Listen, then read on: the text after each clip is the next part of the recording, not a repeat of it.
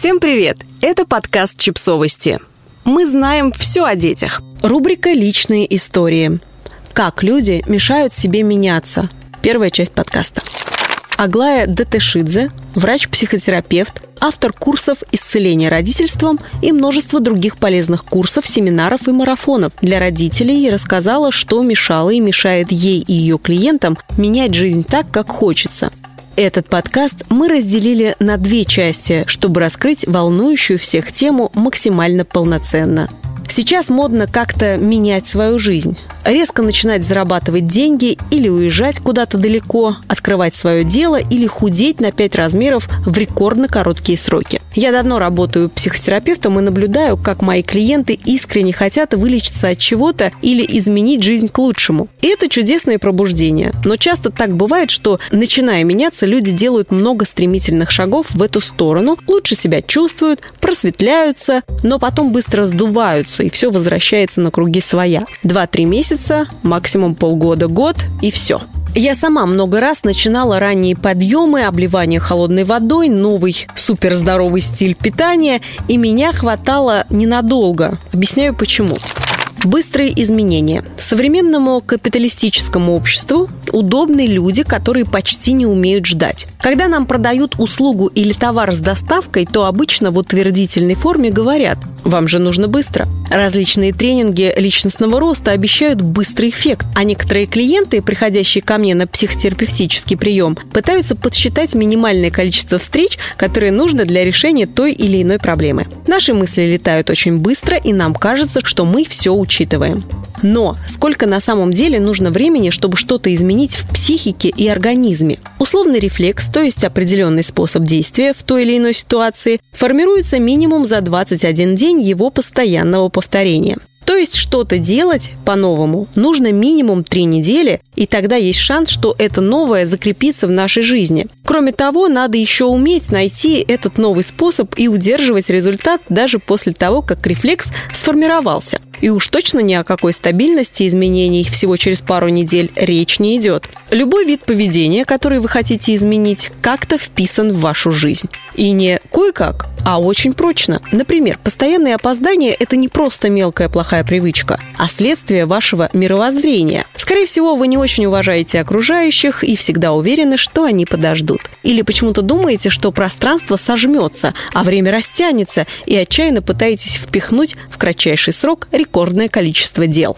Так вот, распутывание всего этого клубка не случится за одно мгновение. Вот, например, можно быстро уехать жить в другой город или другую страну. Современная авиация позволяет это сделать за считанные часы. При переезде в другой климат гормональная перестройка длится примерно три недели. А если человек хочет обосноваться в другом городе, на одну только адаптацию психики уйдет не менее года. Хотя на первый взгляд кажется, что все просто и очень быстро.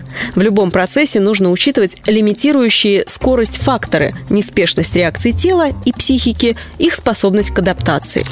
Поверхностные изменения. Ко мне очень часто приходят клиенты, которые говорят примерно так. Я пришел к вам с симптомом. У меня панические атаки. Вет, сосудистая дистония, бессонница, страхи и тому подобное. Они появляются, когда я оказываюсь в метро, переутомляюсь, употребляю алкоголь, терплю выходки директора, не знаю, чем себя занять, и так далее. Раньше, когда мне было 20 лет, я мог все это делать совершенно спокойно. Я мог пить и гулять всю ночь, перенапрягаться, сдерживать свои чувства, терпеть нарушения моих границ, и никаких симптомов не было. А теперь, когда мне 30, со мной такое приключилось. Как мне избавиться от этих симптомов? Я хочу, чтобы они исчезли, и я жил как раньше. Ведь я же мог так раньше. Хочу делать все, что я делаю, и чтобы мне за это ничего не было. И безо всяких лекарств. И такие люди сильно задумываются, когда я им говорю, ваш симптом – это результат того, как устроена ваша жизнь. Как вы представляете себе избавление от симптома без изменения образа жизни, который к нему привел? Попытка изменить симптом, не меняя систему, обречена на провал. Потому что симптом или вредная привычка – это только вершина айсберга. И можно долго безуспешно его искоренять, но если ничего не делать с причиной, она породит все новые и новые симптомы. Люди, которые хотят поверхностных изменений без выяснения причин, ходят по разным специалистам и многое пробуют. Но на них ни одна методика не работает. Психотерапия точно не сработает. И теперь вы понимаете, почему. Нужно менять систему, породившую проблему, и проблема решится сама. Многие люди хотят меняться не только быстро, но и резко. Начать новую жизнь с понедельника, встретить красивую женщину и через два дня уйти от жены раз и навсегда. Мне знакомы такие истории, а вам?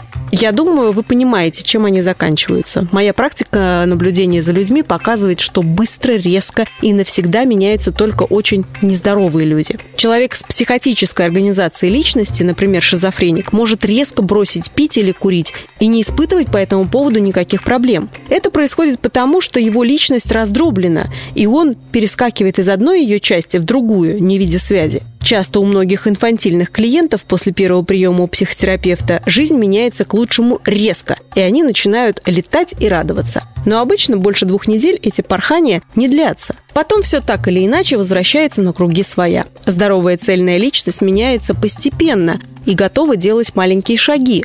Изменение и движение к цели должно происходить как дыхание. Оглянувшись назад, можно понять, что каждый шаг сделан тобой, и ты знаешь, как ты его сделал. И ты свободен в своем пути. А если резко прыгнуть в изменения, то будет непонятно, как ты сюда пришел и как удержать заданную высоту. Мало свободы и много тревоги. Подписывайтесь на подкаст, ставьте лайки и оставляйте комментарии. Ссылки на источники в описании к подкасту. До встречи!